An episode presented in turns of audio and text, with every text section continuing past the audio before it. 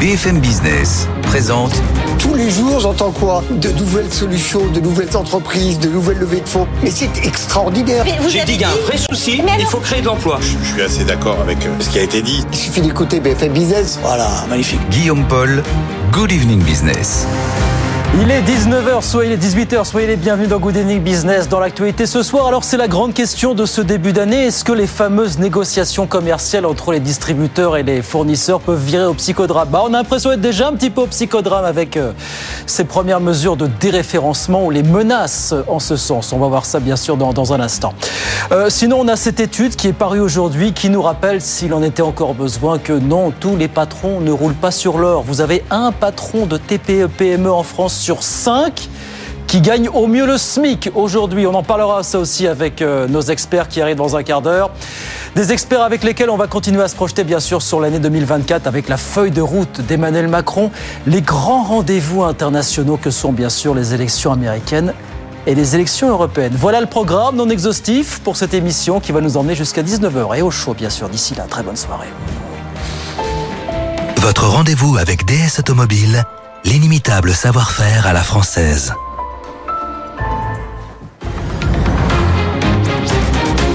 Good Evening Business, le journal.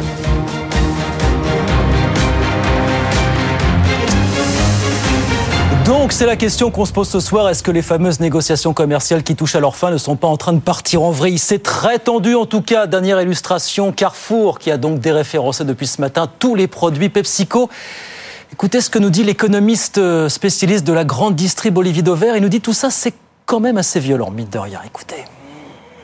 D'un coup d'un seul, PepsiCo perd l'équivalent presque d'un quart de ses débouchés. Donc ça veut dire que c'est à la fois une perte sèche pour PepsiCo, mais c'est un pari aussi pour Carrefour parce que dans le même temps, les assortiments de Carrefour vont perdre des marques qui sont des marques majeures et demandées par les consommateurs. Voilà Olivier Dauvert, spécialiste de la grande distribution. Bonsoir Hélène Cornet. Bonsoir Guillaume. Ce type de pratique, ça s'appelle un déréférencement. Ça fait causer, mais c'est pas nouveau, c'est vieux comme le monde. Effectivement, c'est tout à fait classique et c'est même un moyen utilisé par la grande distribution euh, de plus en plus euh, courant. Alors, je ne sais pas si vous vous rappelez, on a euh, plusieurs exemples ces dernières années. Monoprix a déjà viré le sieur de ses rayons. Leader Price a fait la même chose avec Coca-Cola. Casino avec Neutrogena ou Président.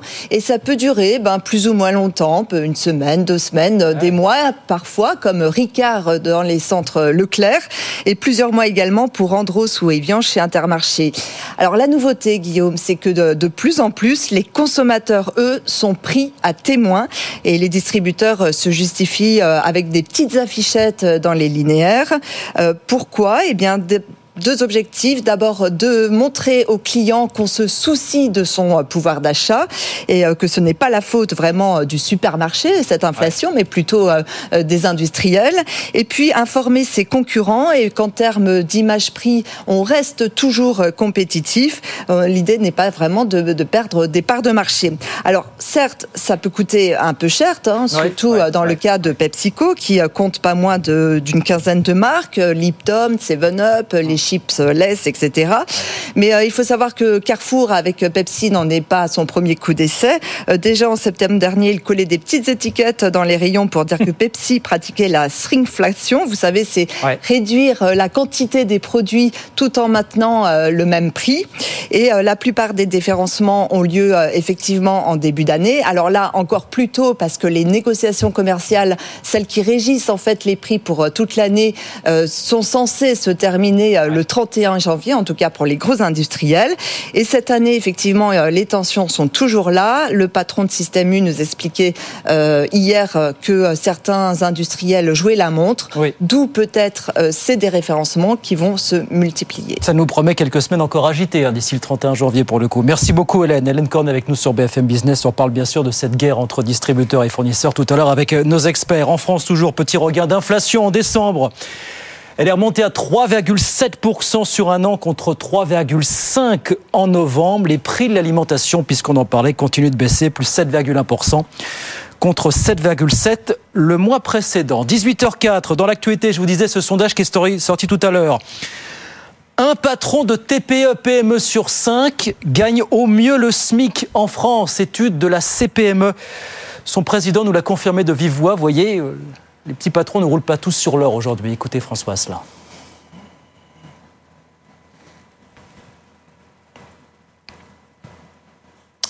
Alors, François Asselin, le président de la CPME, qu'on écoutera tout à l'heure à sujet de ce sondage donc, qui est sorti euh, aujourd'hui. On voulait redire un mot ce soir de la collusion au sol qui a eu lieu, vous savez, mardi à Tokyo entre un Airbus de la compagnie Japan Airlines et un bombardier Dash. Il y a eu hélas cinq morts du côté du bombardier, mais aucun parmi les 379 passagers de l'Airbus qui s'est pourtant rapidement enflammé. Et ça, les experts le disent, on le doit à la structure très particulière de l'Airbus A350. Jean-Baptiste Huette nous explique ça. Structure, aérodynamique, motorisation, ces 20 dernières années, l'industrie aéronautique s'est profondément transformée. L'Airbus A350 fait justement partie des avions les plus récents, premier vol commercial en 2016. L'appareil est composé à 52% de matériaux composites, des fibres de carbone, des résines époxy, des matériaux beaucoup plus légers, mais surtout beaucoup plus résistants au choc et à la déformation. Le vol JAL 517 a quand même percuté un avion à l'atterrissage. Il y a quelques années, une telle collision se serait soldée par une catastrophe majeure, à Tenerife en 1977 583 morts. Énorme travail également sur la résistance au feu. Les matériaux composites sont pourtant assez sensibles aux chaleurs extrêmes. Or, un gros travail de R&D a été réalisé. On utilise aujourd'hui des résines PEKK qui sont moins inflammables et qui dégagent moins de fumée. Attention, car les matériaux ne sont pas les seuls anges gardiens des passagers. Dans le cas du vol JAL 517, le personnel de bord a fait preuve d'un professionnalisme exemplaire. Évacuation de l'avion en 90 secondes. La sécurité aérienne décidément l'affaire de tous, puisque les passagers également très disciplinés n'ont emporté aucun bagage à main, ce qui a grandement accéléré le processus d'évacuation. Les explications de Jean-Baptiste Huette. On va parler d'Intel à présent. Intel qui, à son tour, se lance dans la course à l'intelligence artificielle générative comme tout le monde. Bonsoir Frédéric Simotel. Bonsoir Guillaume Paul. Sauf que la surprise, vous nous dites Frédéric, c'est que là où on aurait pu attendre Intel sur les microprocesseurs, ils ont choisi d'investir dans les logiciels finalement. Oui, exactement. Ils sont distancés, vous savez, par Nvidia, hein, qui est vraiment Ouais. le grand nom dans le monde du microprocesseur sur l'intelligence artificielle. Il y a Apple et Microsoft qui cherchent aussi à développer leur propre puce dédiée à l'IA. Eh bien, Intel se lance. Alors évidemment, ils continuent à développer des microprocesseurs autour de l'IA. Ils cherchent vraiment à rattraper leur retard. Mais du coup, ils avaient monté une, une sorte de, de plateforme logicielle d'analyse de données avec euh, le Boston Consulting Group. Voilà, le but c'était de récupérer par exemple des informations financières pour sortir des tendances de marché, c'était de récupérer des informations d'un opérateur télécom et puis de sortir des, euh, des études, des expériences clients, enfin tout, tout un tas de, de données, même pour les gouvernements.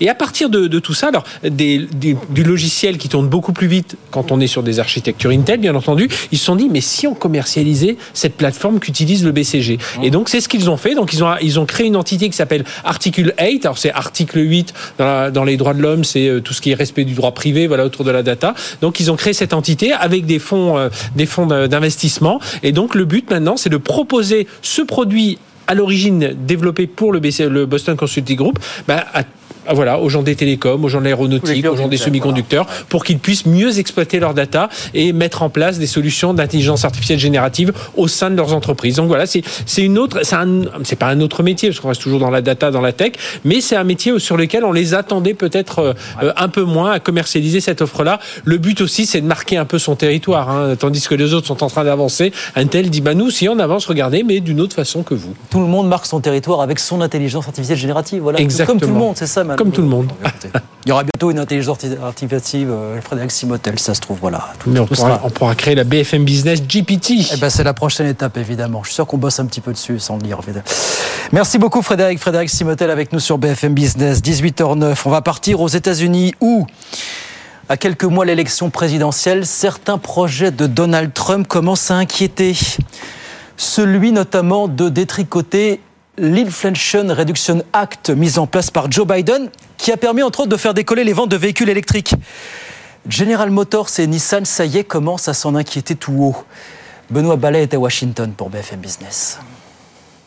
Donald Trump a été clair à ce sujet. L'ancien président républicain et candidat à la prochaine élection présidentielle américaine ne croit pas aux bénéfices de l'industrie des véhicules électriques pour les Américains et il a publiquement fait part de son intention de réviser l'Inflation Reduction Act en supprimant le crédit d'impôt fédéral destiné aux acheteurs de voitures électriques dont les batteries ont été au moins en partie fabriquées aux États-Unis. Une mesure mise en place par Joe Biden pour dissuader les ménages d'acheter des véhicules chinois et favoriser favoriser la création d'emplois américains, une mesure qui a généré des dizaines de milliards de dollars d'investissement dans le secteur et la création de plusieurs usines. Mais alors que les ventes de véhicules électriques ralentissent aux États-Unis, certains constructeurs révisant leurs objectifs de production, General Motors et Nissan craignent aujourd'hui que l'arrêt des subventions à l'achat sous un potentiel nouveau mandat de Donald Trump ne signe la fin de la croissance de ce pan de l'industrie, rendant la vente aux particuliers beaucoup plus difficile. Les véhicules électriques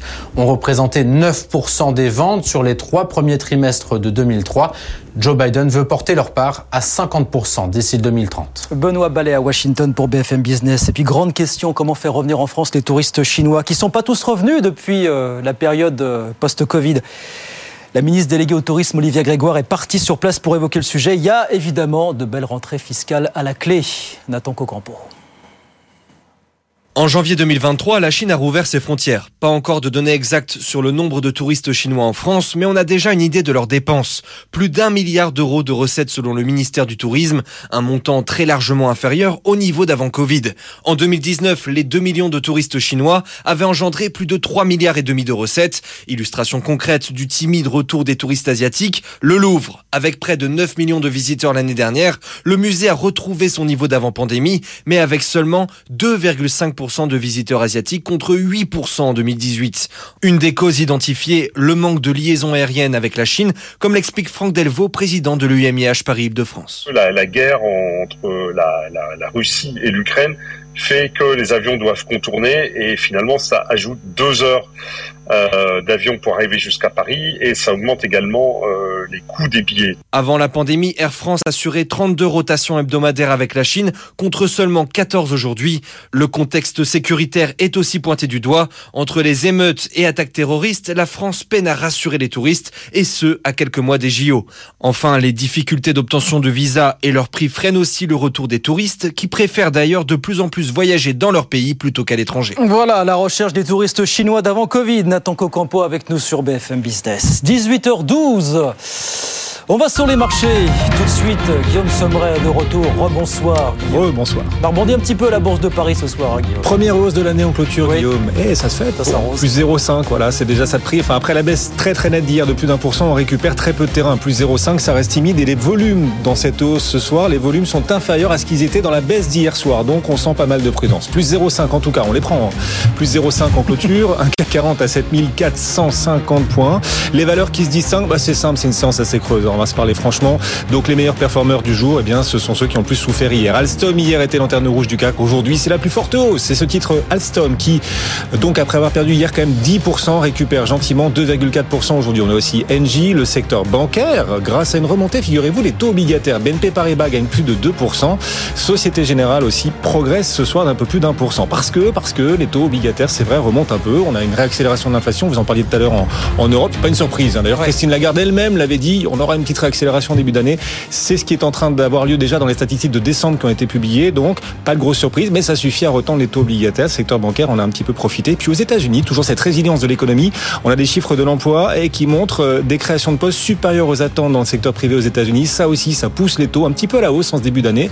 Et le 10 ans américain est au bord des 4%, 10 ans américain à 3,96. Voilà, Guillaume, l'état des lieux sur les marchés. Merci beaucoup, Guillaume. On regarde rapidement ce qui se passe à Wall Street. Évidemment, on est à la mi-séance du côté de New York. On a un Dow Jones, euh, on va le voir dans un instant. Voilà qui grappille 0,49%, 37 614 points. Et puis l'indice Nasdaq de son côté qui perd 0,07%, quasiment à l'équilibre, à 14 583. Tout ça à la mi-séance. 18h14, on revient dans un instant avec nos experts. Beaucoup de choses ce soir jusqu'à 19h. Ambiance à quelques semaines de la fin des négociations commerciales ce sondage qui nous dit qu'un patron de TPE-PME sur 5 gagne au mieux le SMIC en France. Et puis, comme toujours, on se projette sur cette année 2024 qui s'annonce haut en couleur. Tout ça jusqu'à 19h, bien sûr. À tout de suite. BFM Business présente Good Evening Business, les experts du soir. Allez, 18h16, ils sont là comme tous les soirs jusqu'à 19h. Nos experts, bien évidemment, Erwan Lenoir est avec nous. Bonsoir, Bonsoir. Erwan. Bienvenue, consultant en stratégie au cabinet Altermagne. Emmanuel Le Chypre est arrivé à l'heure. Et ça, rien que ça, ça se salue. Bonsoir, Emmanuel. Emmanuel Kessler, bonsoir, directeur Bonsoir de la rédaction et bonne année. du- et bonne année, évidemment. Et Laurent Pietraszewski, président du cabinet Grenelle, ancien secrétaire d'État chargé des retraites. Capital, on va voir, Emmanuel, à la- à l'antenne, pour celles et ceux qui nous regardent à la télévision, la une du magazine, du mensuel, qui est actuellement dans les kiosques. Vous nous faites le pitch en quelques secondes, Emmanuel Oui, en quelques secondes, c'est le spécial placement euh, Ah. tous les ans en janvier. Alors vous allez dire que c'est ce qu'on appelle en termes journalistiques un marronnier, sauf Oui. que en guise de On a les marronnier, nôtres, hein, vous savez, hein. on a un vrai changement cette année. C'est un vrai tout tournant en matière de placement parce que avec la hausse des taux d'intérêt, Ah oui. euh, beaucoup de placements qui ne rapportaient rien sont redevenus intéressants. Donc on essaie de donner des conseils, de faire l'analyse pour qu'on fasse des arbitrages. Euh, Voilà, l'épargne est redevenue un enjeu, l'assurance vie redevient attractive. Donc c'est vraiment une année de changement, d'où l'intérêt de ce numéro. Voilà le pitch. Nous ne pouvons que faire fortune avec vous, donc ça. Exactement. Voilà, donc Je courez vous conseille. Euh, C'est pas cher et ça peut rapporter gros. 2024, absolument. Le message est passé. Euh, on a beaucoup de choses ce soir, messieurs, dans l'actualité. Est-ce que les fameuses négociations commerciales là, qui touchent à leur fin vont, vont pas partir en vrille Vous voyez que c'est tendu. Hein, décision de Carrefour de déréférencer depuis ce matin les produits PepsiCo. Écoutez, Michel-Édouard Leclerc qui continue de faire la tournée des plateaux, qui disait bah moi je pourrais faire la même chose si je voulais, mais enfin je suis pas sûr que ce soit la bonne solution. C'était euh, ce matin. Écoutez. Je ne suis pas pour le name and shame, je ne suis pas pour ce type de solution, mais je pense qu'on va arriver. Je, je suis optimiste. Je pense qu'on va arriver avec des négociations très dures, euh, avec des gants de boxe. Euh, je sais pas pourquoi je vous regarde avec des gants de boxe. On- ça, ça va, ça va être chaud. pas. Et je pense qu'on va ramener quand même des baisses. Mais il faut aller la chercher. C'est la Et quel différence type de avec. produit, euh, par exemple, C'est la euh, différence avec Bruno Le Maire qui dit euh, annoncez euh, les baisses, euh, vous angoissez les Français, là, les distributeurs. il faut bien que je les ramène avant de les annoncer parce que ça se passe dans nos magasins. Et si un chef de rayon, une caissière, euh, un collaborateur, une collaboratrice ne peuvent pas expliquer une hausse, ben moi je pense qu'il faut pas l'accepter. Eh, Ils ont pas pris un peu le melon là quand même les grands distributeurs, euh, Laurent Pietraszewski, Bon, là, ouais. c'est- érigé là d'un seul coup en grand sauveur de l'humanité. Oui, là pour le coup, on a là comme une opération marketing qui est bien euh, bien Non, mais diligentée c'est Système U hier, euh, voilà. Oui, alors, oui, enfin bon, Michel Édouard Leclerc a toujours euh, réussi quand même cette euh, en général cette action qui consiste à, à vanter le positionnement prix de sa, sa chaîne, qui est d'ailleurs euh, réel. Hein, c'est, la chaîne qui est euh, la moins chère euh, au regard de tous les relevés de prix qu'on, a. Bon, il n'y a, pas que lui. Vous avez raison, euh, Guillaume. On, peut aussi euh, se dire que sur le fond, les distributeurs, ils, sont peut-être dans une position qui a toujours été la leur depuis 35-40 ans, c'est-à-dire qu'on faisait confiance historiquement en France à la grande distribution pour euh, passer beaucoup de volume, euh, casser les prix et donc casser aussi l'inflation, essentiellement sur la part alimentaire. Donc on a gardé cette lecture-là dans la grande distribution. Je pense que Michel Édouard Leclerc l'incarne bien. Alors après, je pense qu'il a envie de se faire un peu mousser entre guillemets parce que c'est important pour bah, lui. pub, hein. Voilà, il se fait de la pub. Bon, très franchement, on attend de voir les prix quand même dans ces euh, hypermarchés. Hein. Emmanuel. Oui, alors je, je me demande quand même s'il n'y a pas un aspect communication et si au fond, euh, dans cette histoire, euh, Carrefour euh, ne s'est pas autant adressé à ses concurrents et notamment à Michel-Édouard Leclerc euh, qu'aux industriels, avec ce, ce coup d'éclat qui consiste, alors que les négociations ne sont pas terminées, loin de là, à déréférencer PepsiCo. Parce que on sait que... Et là, Michel-Édouard Leclerc a paru un petit peu en retard. Il a paru avoir un temps de retard par rapport à ses concurrents. Or, ça a été la grande vedette de 2023. Vous l'avez dit, il a couru de plateau en plateau, etc. On ne voit que lui, les on n'entend que lui. stars, hein, quand même. Ouais. C'est ça- ça, c'est Mais marrant, hein. et, et- et c'est lui qui a tiré au maximum bénéfice de cette situation, c'est-à-dire que les parts de marché de Leclerc ont continué d'augmenter. Et là, Carrefour a fait un coup assez spectaculaire, parce que PepsiCo, vous le décriviez d'ailleurs dans votre journal de 18 heures, c'est quand même un mastodonte avec euh, des marques connues en faisant cette annonce qui prend un peu de cours Michel-Édouard Leclerc et on le sent dans cette interview. Comment ça va se terminer cette histoire encore fin janvier? Le psychodrame comme tous les ans, Erwan Moi, là, c'est un Avec de exercice prix, récurrent. On parlait de marronnier tout à l'heure. Il y a le marronnier des, né- des négociations commerciales. Je pense que euh, la grande distribution, c'est. Je rappelle qu'aujourd'hui, elle, elle effectivement, elle, elle, lutte- elle, elle met en avant sa lutte contre l'inflation. Il y a a quelques mois. Je rappelle qu'elle était convoquée à l'Assemblée devant des commissions d'enquête qui lui reprochaient, euh, des parlementaires qui lui reprochaient l'augmentation des prix, euh, avec, des, avec des auditions qui étaient assez euh, musclées, en tout cas euh, assez vives. Euh, elle est aussi euh, dans, dans une position qui est assez inconfortable, honnêtement, parce qu'il y a euh, une pression, enfin des, des injonctions contradictoires. On lui demande en même temps de faire des prix toujours plus bas, dans le même temps de rémunérer plus euh, l'amont et notamment le monde agricole.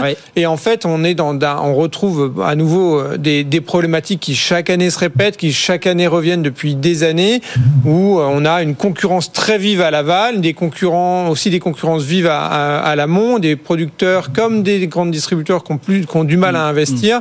Donc on retrouve un, un jeu assez classique de négociation entre les différents échelons, de communication au moment de, euh, euh, au moment de la négociation. Et j'imagine qu'on aura bientôt aussi euh, le monde agricole qui va protester, ensuite les, les industriels. Enfin, tout ça est, est un, un, un exercice assez récurrent en réalité. Bon, ça se termine dans le psychodrame, le sang et les larmes comme tous les ans, Emmanuel, parce que bon, apparemment, on est quand même parti pour avoir malgré tout des petites hausses. Quoi. Les, les, les fournisseurs sont euh, Ah, non mais alors d- assez d'abord, arc-boutés sur leur position. Drame, quoi. euh, moi je veux bien, et puis effectivement, on va sortir ça. les grandes boxes et les machins, mais enfin, les négociations commerciales, ça n'a jamais été un thé dansant. Hein. Non, mais- Demandez à toutes les, demandez à toutes les entreprises qui négocient avec les acheteurs de la grande distribution si c'est sympathique. Je veux dire, tout le monde, on a tous lu, euh, euh, tous vu, etc.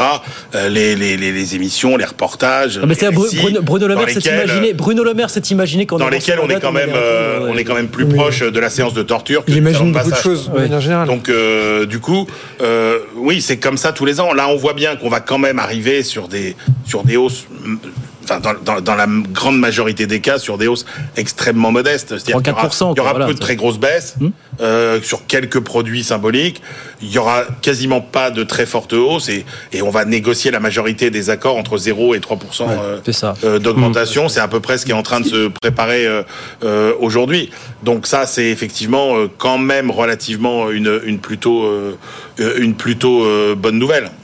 Il faut voir aussi si les non juste sur les est-ce que les, les consommateurs ne se sont pas un peu détournés des grandes marques, ce qui donne une marge de manœuvre Ouais, bien sûr. au- à la grande distribution pour faire quelques coups de Mais déréférencement et pour dire attention parce que d'habitude vous nous disiez on peut pas se passer de vous. Or maintenant ce n'est plus tout à fait vrai. Voilà. C'est ça, c'est le jeu, c'est le jeu. euh, effectivement, on voit bien que les, les marques distributeurs ont gagné en part de marché. hein. On, on est prêt, on a plus d'un tiers maintenant de, de part de marché sur les marques distributeurs, et, et on sait que euh, on a aussi des marges. En tous les cas, les, les distributeurs ont des marges bien supérieures sur euh, sur ces produits-là. Donc, je pense que ça a un peu dépositionné le rapport de force. Euh, après, faut pas se leurrer. Hein, si euh, Leclerc euh, veut pas déférencer euh, PepsiCo, c'est pour une raison simple. Hein, c'est qu'ils ont progressé en volume significativement en, en 2023 avec euh, PepsiCo et les produits de chez PepsiCo. Et donc eux, ils sont en train de négocier évidemment euh, une grille tarifaire qui n'a rien à voir avec celle de Carrefour. Manu, pour C'est vrai- C'est vrai que les, les, les seuls à qui ce sera difficile de tordre un peu le bras, c'est effectivement les grandes multinationales. Parce que les grands groupes français, concrètement, ils ont quand même un- une problématique de réputation, euh, euh, les Danone, les beignets, etc. Donc euh, ils vont sans doute euh, faire euh, faire euh, faire des efforts. Lactalis, un C'est- beignet, voilà. Oui, euh, etc. Et Lactalis. Et puis surtout ils disent qu'ils avaient déjà pas mal reconstitué avaient- leur marge. hein. Et, et en plus, alors après, moi sur les agriculteurs, etc. Faut pas oublier que les deux dernières années ont quand même été assez bonnes hein, sur les revenus. euh, quand vous regardez les revenus agricoles, on a eu que ce soit sur les prix de la viande, sur les prix du lait ou sur les prix des céréales. Enfin, eux vous expliquent qu'avoir négocié 17 mois la loi Egalim 2 pour en arriver à ce genre de résultat, c'est complètement insuffisant. Ah bah non, mais ça, oui, bien sûr. façon, mais euh, sur les prix de marché, Oui, euh, ah, les ont prix quand de même- marché, oui. quand même pas mal remonté. Ouais. Ce qui fait que les revenus des agriculteurs sur euh, 2021-2022 ont quand même été assez bons. Alors 2023, ce sera un peu moins bien, mais il y a quand même eu euh, de belles années. Donc là-dessus, c'est pas le, c'est pas vraiment le sujet d'inquiétude majeure. Il reste trois grosses semaines de négociations. On verra où tout ça nous emmène. Voilà, c'est le feuilleton qu'on suit tous les ans. Mais PepsiCo, ça fait, il faut pas oublier quand même que ça fait un an que PepsiCo n'est plus dans les rayons des systèmes U. Oui. Puisqu'il y a un an, Oui. le Oui, problème s'est posé exactement pareil avec système U. Bon, euh, Pepsi, il s'en fout un peu. c'est- c'est- parce que, parce que pour, pour- à qui c'est difficile de tordre le bras, c'est aux multinationales. Soit qu'on des produits qui sont vraiment assez peu comparables. Alors il y en a pas tant que ça des produits euh, assez peu comparables. Il y, a, il y a le Coca plus que le Pepsi, il y a le Nutella. C'est le grand match. Et donc Et le après- camembert, président. Et après quand vous voyez que Nestlé, la France c'est 2 Ça, c'est votre choix, Guillaume. Quand vous voyez que Nestlé, la France partie c'est 2 des- des- de des- son des- chiffre d'affaires. incontournable. Bon bah c'est Bon. pas voilà. Allez, pas trois semaines encore, on va suivre ce feuilleton évidemment jour après jour sur, euh, sur BFM Business. Euh, on va écouter François Asselin, le patron de la CPME, là, qui a sorti cette étude aujourd'hui qui fait beaucoup causer. Vous avez un patron de TPE PME sur 5 en France qui gagne au mieux le SMIC, c'est-à-dire 1400 euros net. Conclusion, bah, s'il en était encore besoin, les, grands, petits patrons ne roulent pas sur l'or. Écoutez euh, François Asselin. Euh, Malheureusement, si on peut le dire, euh, c'est pas entre guillemets euh, un scoop. C'est quelque chose qu'on retrouve d'enquête en enquête. Et le salaire moyen des dirigeants, hein, des chefs d'entreprise, eh bien, c'est euh, 4000 euros. Quand on pense que le salaire moyen dans le secteur marchand en 2022, c'était euh, 2630 euros hein, net. Eh bien, on s'aperçoit finalement que pour une grande partie des chefs d'entreprise, ils partagent la condition de leurs salariés et malheureusement pour un cinquième d'entre eux sont même moins bien rémunérés que leurs salariés. Et finalement, on se retrouve dans une période post-Covid où les entreprises, pour s'en sortir, ont dû s'endetter à travers, entre autres, le, prêt garanti par l'État, le décalage de, charges fiscales et sociales qu'ils doivent maintenant rembourser. Prêt, ça se rembourse. Et pour certains d'entre eux, eh bien, rembourser ces dettes, c'est ne plus se payer. Voilà, c'est dit, mais c'est pas le sentiment dominant, quoi. Ouais. Euh, Si on était ironique, on se souviendrait de la petite phrase de François Hollande qui disait qu'au-dessus de 4000 euros, on est riche. Mais ça n'est pas vrai. Et surtout pour ces chefs d'entreprise. Et donc, ce sondage est assez bienvenu. Il nous rappelle la réalité de ce que sont les entreprises françaises. On a, je crois, 98 ou 99% de PME et TPE dans le tissu des entreprises de françaises. Donc, c'est vrai que il y a beaucoup de débats sur euh, les salaires stratosphériques du CAC 40, mais c'est une toute petite exception. Et ce salaire, le, ce sondage a, a le mérite de le montrer. Il y a beaucoup de chefs d'entreprise qui euh, qui se payent mal, qui ne se payent pas. Alors c'est vrai aussi, il faudrait nuancer parce qu'il y en a qui, quand ils démarrent, ne se payent pas pour se payer mieux plus tard.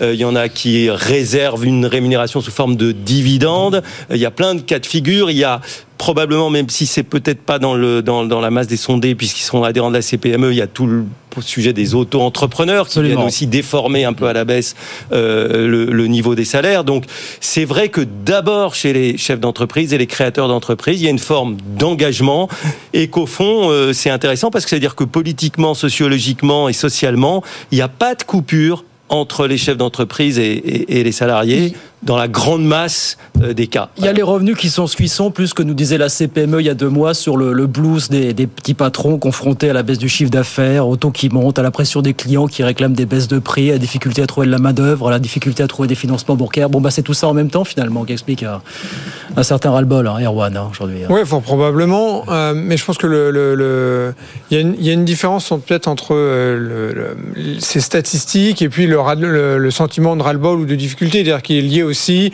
au- d'abord aux périodes économiques qui sont pas qui sont pas nécessairement très florissantes.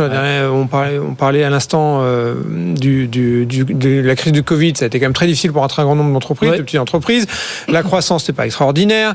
Euh, et puis quand on est euh, res- responsable d'une petite entreprise, patron d'une petite entreprise ou même d'une plus grande, c'est des contraintes énormes. Voilà, c'est parce qu'il faut dire que c'est des gens qui sont mal payés, se, se payent mal, mais qui sont souvent les premiers arrivés, les derniers partis, euh, ont des chats en plus de leur activité qui consiste à produire des euh, ou services ou des biens qui ont une charge administrative qui est énorme.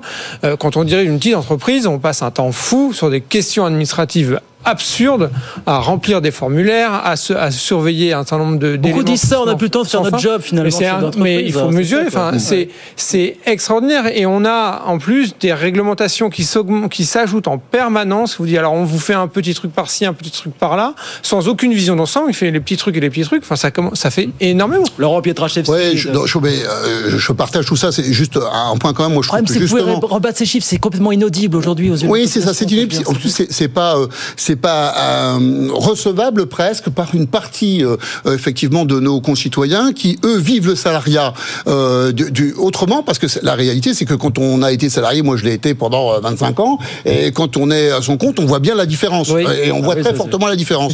Mais et on se rend pas compte de- du niveau de protection sociale dont on bénéficie, notamment quand on est salarié, et, euh, et c'est effectivement un point très important. Moi, je voudrais peut-être plutôt regarder les choses comme ça, c'est-à-dire que euh, sur le fond, on a, et c'est comme ça, c'est notre tissu économique. Emmanuel Emmanuel l'a rappelé, une immense majorité de TPE, PME dans notre pays. C'est ça qui est le, presque le, socle économique principal de notre pays. On a quelques très grosses boîtes. On parle souvent d'ailleurs de, des rémunérations de ces patrons de ces très grosses boîtes. Ils sont sur le fond d'ailleurs peu nombreux. Et quand on gratte, on voit bien qu'ils sont pas plus payés que euh, les autres patrons euh, dans les pays euh, qui sont nos, voisins et très développés industriellement. Donc la réalité, simplement, c'est que je crois que le niveau de protection sociale que l'on fournit à ces petits patrons est relativement faible dans notre pays. Et on mm. laisse à leur charge un certain nombre de d'assurances qui sont, à mon avis, des difficultés financières. Emmanuel, pour conclure là-dessus, parce que prendre la défense aussi, ouais, petits patrons. c'est vrai que même si je pense que les auto-entrepreneurs ne sont pas. non, ils sont pas. Ils sont Moi, je pense qu'ils sont mais il y a quand même énormément d'entreprises unipersonnelles. Mmh.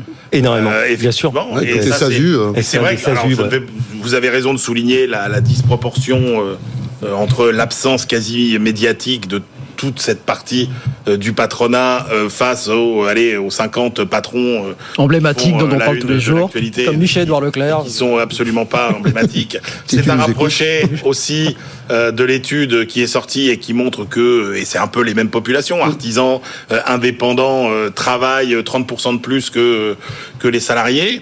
Et donc, effectivement, la réalité, c'est que ces entrepreneurs ce sont, il y a, je pense qu'il y a trois types de profils. Il y a, y a le profil de toute façon de celui qui n'envisage pas sa vie autrement qu'en étant entrepreneur et chef d'entreprise. Parce que c'est ce qu'il a chevillé en lui, c'est ce qu'il a chevillé au corps, et, et à la limite, il, veut être entrepreneur, même s'il n'a pas le projet, il, il, va vouloir être entrepreneur. Après, vous avez à l'inverse celui qui est habité par un, par un projet, qui veut le concrétiser et qui, lui, euh, bah, va mettre les mains dans le cambouis et être chef d'entreprise. Et puis il y a ceux qui se lancent comme ça.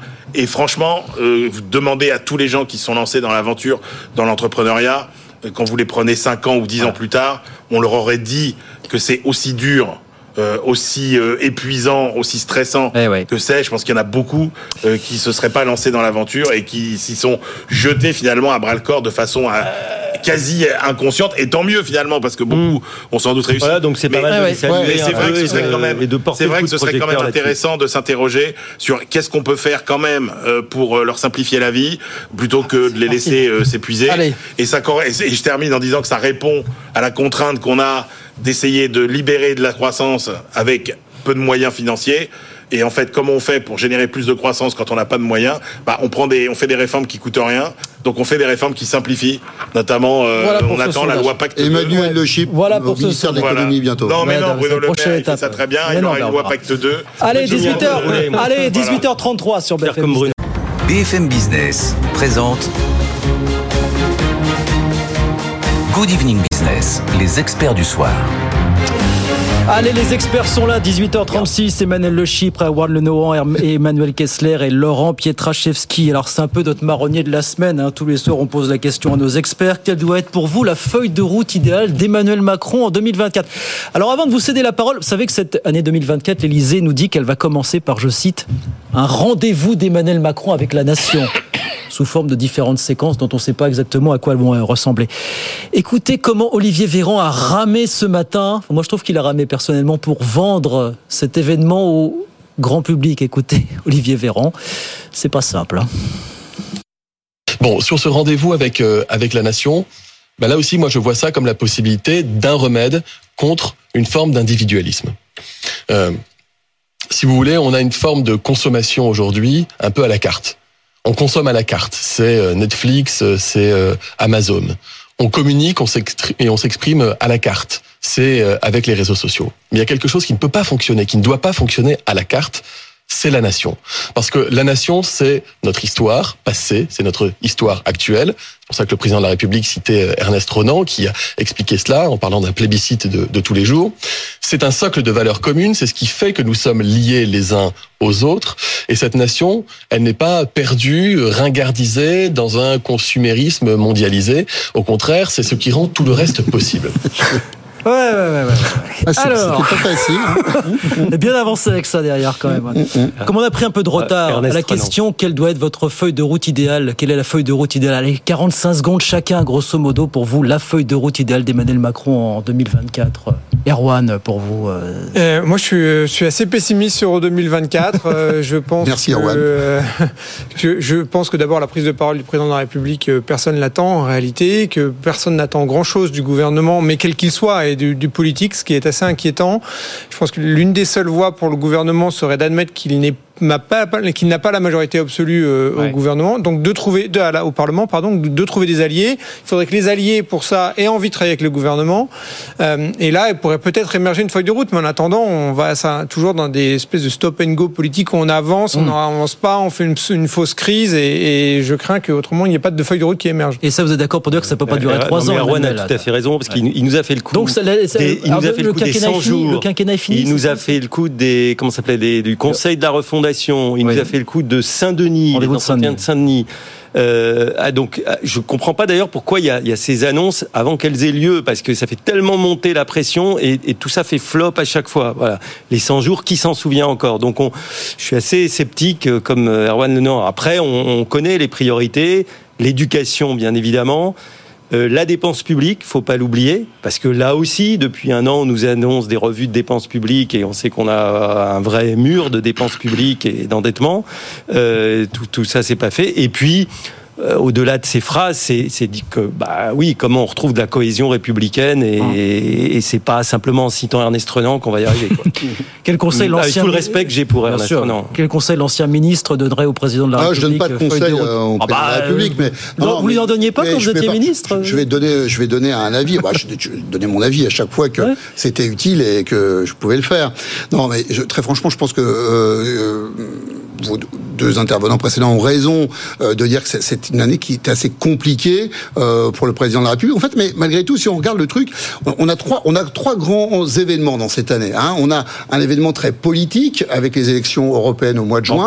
On a un, un élément très sociétal, euh, d'ailleurs qui peut être celui qui permet de réunir, c'est les Jeux Olympiques euh, durant l'été. Et puis on a quelque chose d'un peu spirituel avec euh, la réouverture de Notre-Dame au mois de décembre. Donc on voit quand même que on a les ingrédients pour euh, faire quelque chose si le président de la République arrive à jalonner son action politique autour de ces euh, grands moments de la vie euh, du pays. Alors la question après c'est euh, avec qui, comment? Là où, où je suis tout à fait Erwan, c'est que euh, il lui faut élargir sa majorité parce que sinon effectivement ce stop and go qu'a décrit Emmanuel tout à l'heure euh, risque d'être euh, récurrent euh, dans les mois et même les années qui viennent. Une minute, Emmanuel, ça nous fait pas voir une feuille de route, tout ça, quand même. hein. Eh, C'est-à-dire là où il est incorrigible, c'est effectivement euh, euh, des roulements de tambour euh, pour nous dire qu'il va annoncer des choses, mais sans jamais annoncer. Moi, je me rappelle, enfin, j'ai pas fait d'études de journalisme, mais que les quelques-uns qui m'ont appris à écrire des papiers m'ont dit, mais ne dis sans, pas hein, ce que tu, euh, dont, dont Jean-Marc Victory, Jean Boissonnat, etc. C'était, ne dis pas ce que tu vas écrire. Ne dis pas je vais parler de fais-le écris-le directement et là c'est pareil on attendrait qu'il qu'il nous en parle moi je crois que c'est une année qui peut effectivement être une année d'opportunité.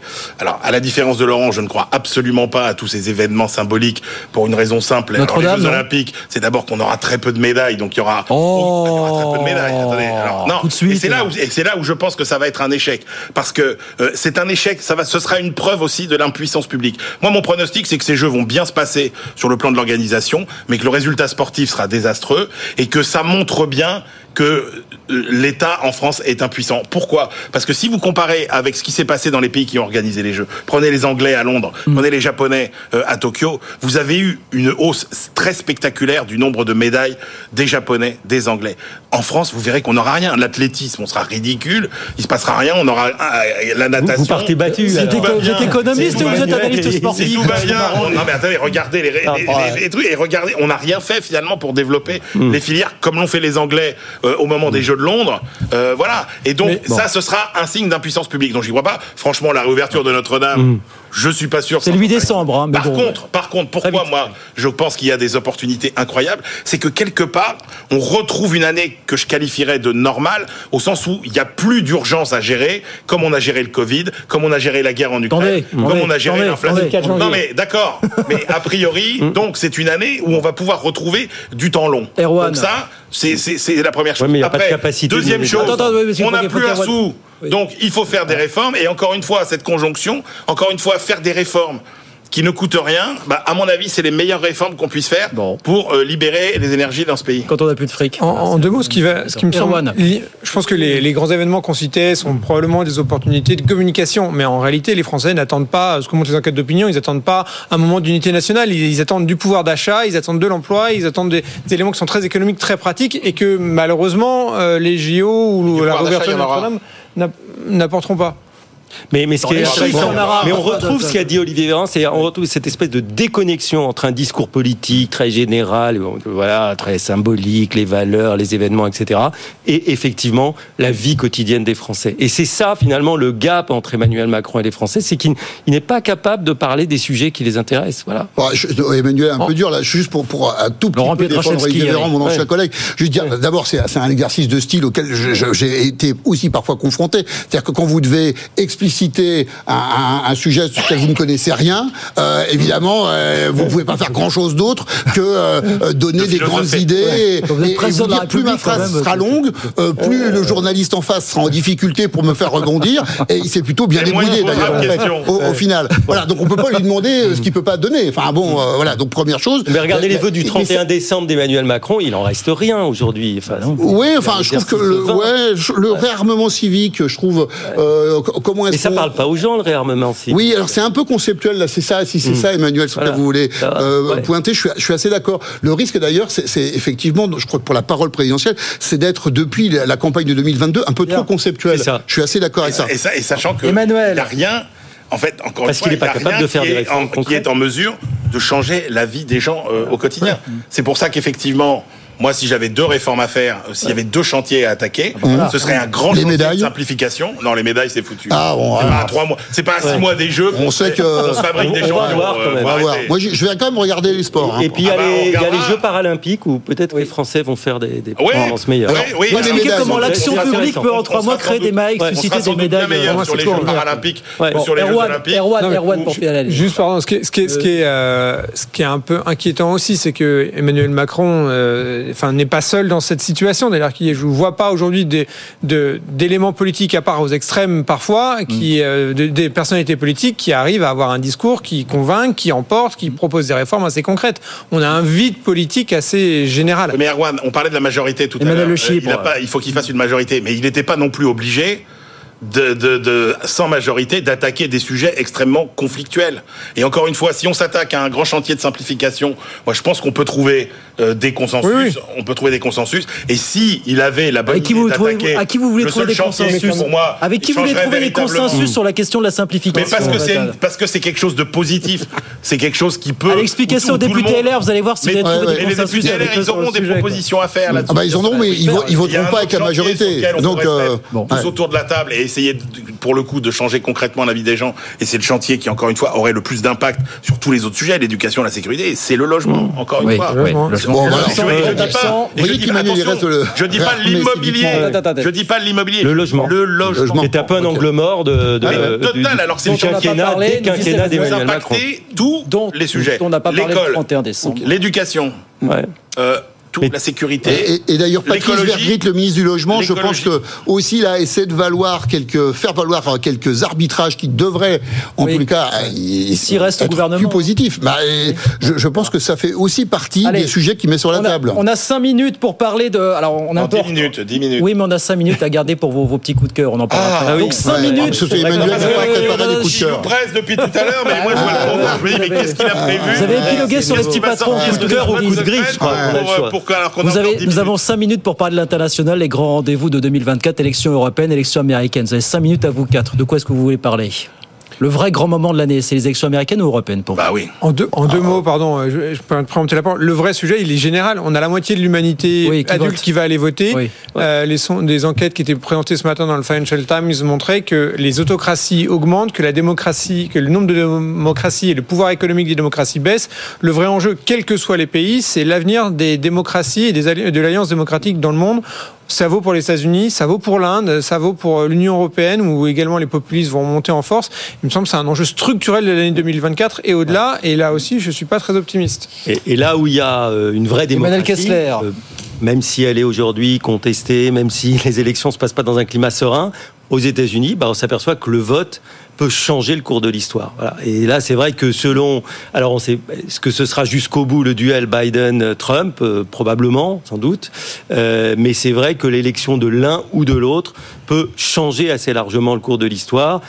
J'ai l'impression aussi que le, le, vrai enjeu international de, de 2024, c'est justement par rapport à ça, de savoir si ça va être l'année d'un nouveau triomphe de Poutine électoral. C'est déjà acquis. Oh, il y a des Ça, c'est acquis, il n'y a pas de problème.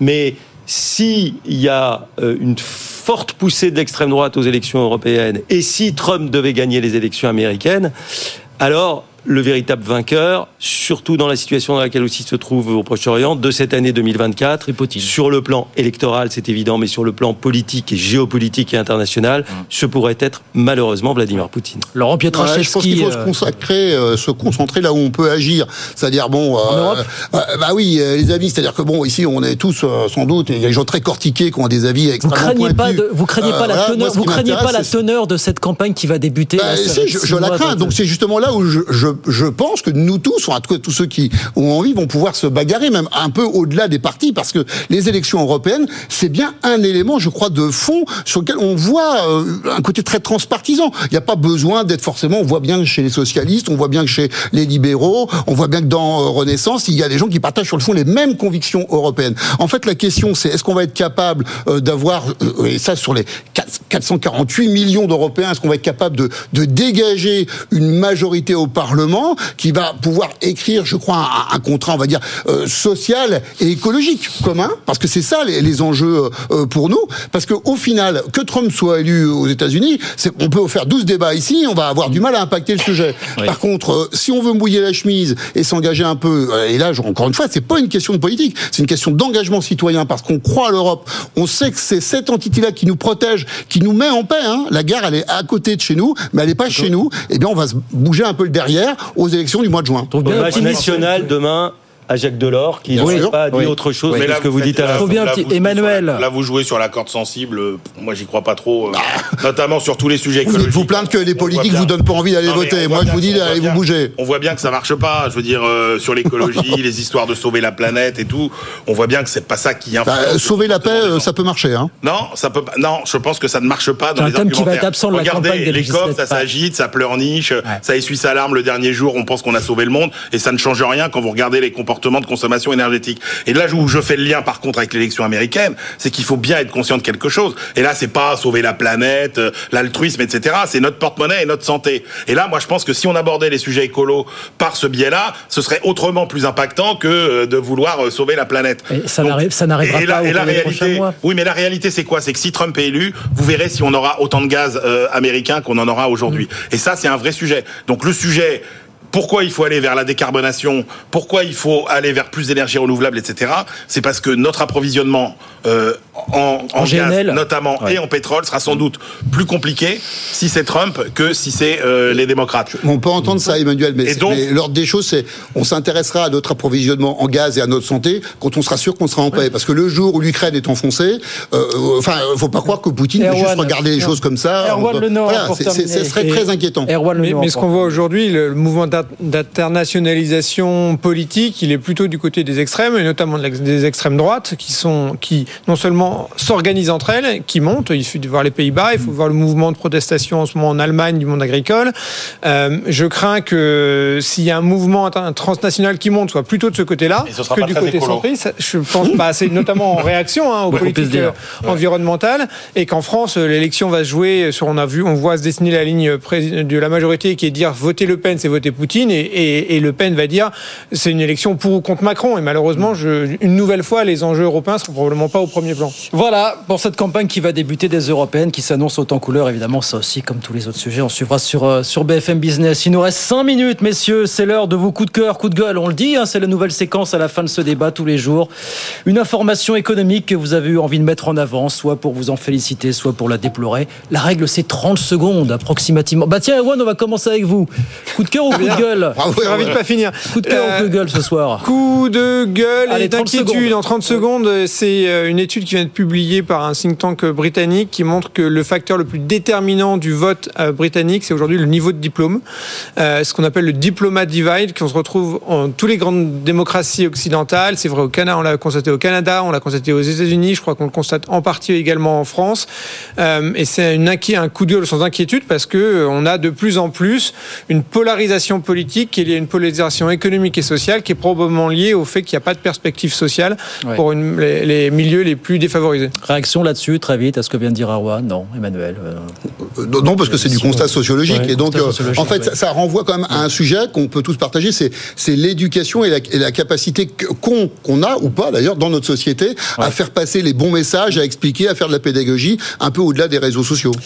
Allez, Laurent Pietraszewski, c'est à vous. Coup de cœur ou coup de gueule Ah, ça sera un coup de cœur, moi. C'est un coup de cœur parce que je viens, toujours essayer de porter du positif ici, cher Guillaume. Non, mais un mm. coup de cœur pour euh, la direction euh, des VVF. Vous savez, les villages vacances familles qui ont, signé euh, un accord national, pour le coup, très intéressant sur leurs négociations. Ils ont à la fois fait des négociations sur les salaires, mais aussi ils ont développé les droits familiaux sur les aidants. Ils ont ah. fait un très très bon accord, notamment qui donne des droits familiaux aux beaux-parents. Vous savez que parfois il y, a, des journées soit enfants pour s'occuper des enfants, et bien maintenant on peut aussi les prendre quand on est beaux-parents, et ça c'est bien prendre en compte l'évolution de la société. Et puis ils ont aussi prévu des demi-journées euh, qui sont possibles et rémunérées pour les aidants. Et ça, quand on veut reconstruire le contrat social, ça montre qu'on a une boîte en avance. C'est une population de, on ne sait combien de millions de personnes, les aidants familiaux en France. C'est une population dans laquelle on commence tout juste à se un Français sur 10. Un Français un salarié sur 10. Approximativement. Monsieur Le Chypre, Emmanuel de son prénom, 30 secondes, coup de cœur ou coup de gueule Ouais, coup de cœur moi aussi pour une étude passionnante de l'INSEE qui est sortie aujourd'hui, euh, qui montre qu'au cours des 20 dernières années, les inégalités salariales euh, diminuent au sein des entreprises, mm. ce qui est plutôt une bonne nouvelle, ce qui veut dire que les inégalités hommes-femmes, par exemple, diminuent, mais en revanche que les inégalités salariales entre les entreprises mm. euh, augmentent, et ça c'est lié au fait que, bah, euh, effectivement, bah, on n'emploie pas les mêmes profils de, de salariés selon les, les, entreprises, mais je trouve qu'il y a beaucoup d'enseignements à tirer de cette, de cette étude sur les inégalités salariales, et ça permet de voir le sujet d'une autre, d'une autre façon. Étude de l'INSEE, hein, c'est ça Étude de l'INSEE, absolument. Étude de l'INSEE, 10 secondes. En deux, en, deux mots, en deux mots, c'est l'INSEE.fr. C'est ce qui a été constaté aux États-Unis, c'est le principal moteur d'inégalité salariale aux États-Unis. c'est entre les entreprises plus mm. qu'au sein des entreprises, notamment les entreprises de la tech et de la finance. Mm.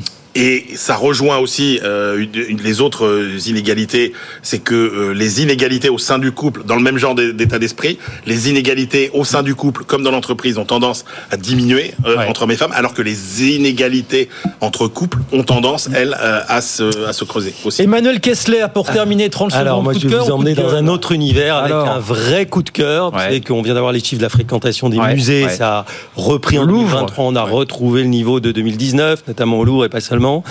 On vit actuellement une période d'exposition à Paris qui est absolument exceptionnelle. Et parmi elles, moi, je vous conseille d'aller voir l'expo Marc Rothko à la Fondation LVMH, qui est un moment incroyable. C'est pas seulement voir des tableaux, c'est partager une expérience dans une scénographie formidable. Et c'est un, la première fois qu'on a ce rassemblement d'œuvres de, cette, de ce peintre américain majeur dans l'histoire de la peinture, mais qui a été un peu minoré en France. On raconte toute sa vie, on raconte toute son œuvre c'est une façon aussi, le succès de cette expo, parce qu'il y a des queues, il faut réserver, mais allez-y, franchement, ça montre que les gens ont aussi envie, dans cette période assez médiocre, dans cette période de clivage, dans cette période dépressive, euh, d'aller chercher du beau et de s'élever un peu l'esprit. Et je trouve qu'en ce début d'année, merci pour le gong, c'est un message très important, c'est qu'on a aussi un peu envie d'esprit, de, qualité et, et, de valeur. À la fondation Van Gogh au musée Louis aussi, à la fondation Louis Vuitton. Et, qu'en plus. Et l'expo Chagall à la piscine à Roubaix aussi chez moi. et c'est les deux derniers jours. Et on a les musées publics, la RMN, toutes les. Et on a aussi une fondation privée. En France, on a été un peu en retard sur euh, euh, ce mécénat privé. Maintenant, il est là. Il faut se féliciter d'avoir un groupe comme LVMH qui a créé cette fondation. Et ben voilà pour vos coups de cœur et coups de gueule. Plus de coups de, gueule, de coups de cœur ce soir, mais c'est tant mieux. Merci messieurs d'être venus ce soir. Emmanuel Le Chypre, Awan Le Nohan, Laurent Pietraszewski, Emmanuel Kessler. On a le temps de remettre la une de, de Capital. Ah voilà à trouver dans les kiosques. Mmh. Voilà, pour faire fortune en 2024. Là, on est un peu plus terre à terre qu'avec Rodco, mais Placement acheter un Rodco, c'est un 2024. placement. hein. L'année de Ah oui, j'imagine. toutes les opportunités. faut pouvoir y accéder, alors. Voilà, voilà. Là on est, donc, on est plus concret, hein, on est plus accessible dans le. dans le- C'est dans les kiosques. Merci messieurs, à très vite, 18h57. Dans un instant, les pionniers chez Fred Mazella, Pité Canco, 20h avec François Sorel. Et nous, on se retrouve demain, 18h pour nouvelles aventures, bien sûr. À demain, bonne soirée. Good Evening Business. Actu, experts, débat et interview des grands acteurs de l'économie.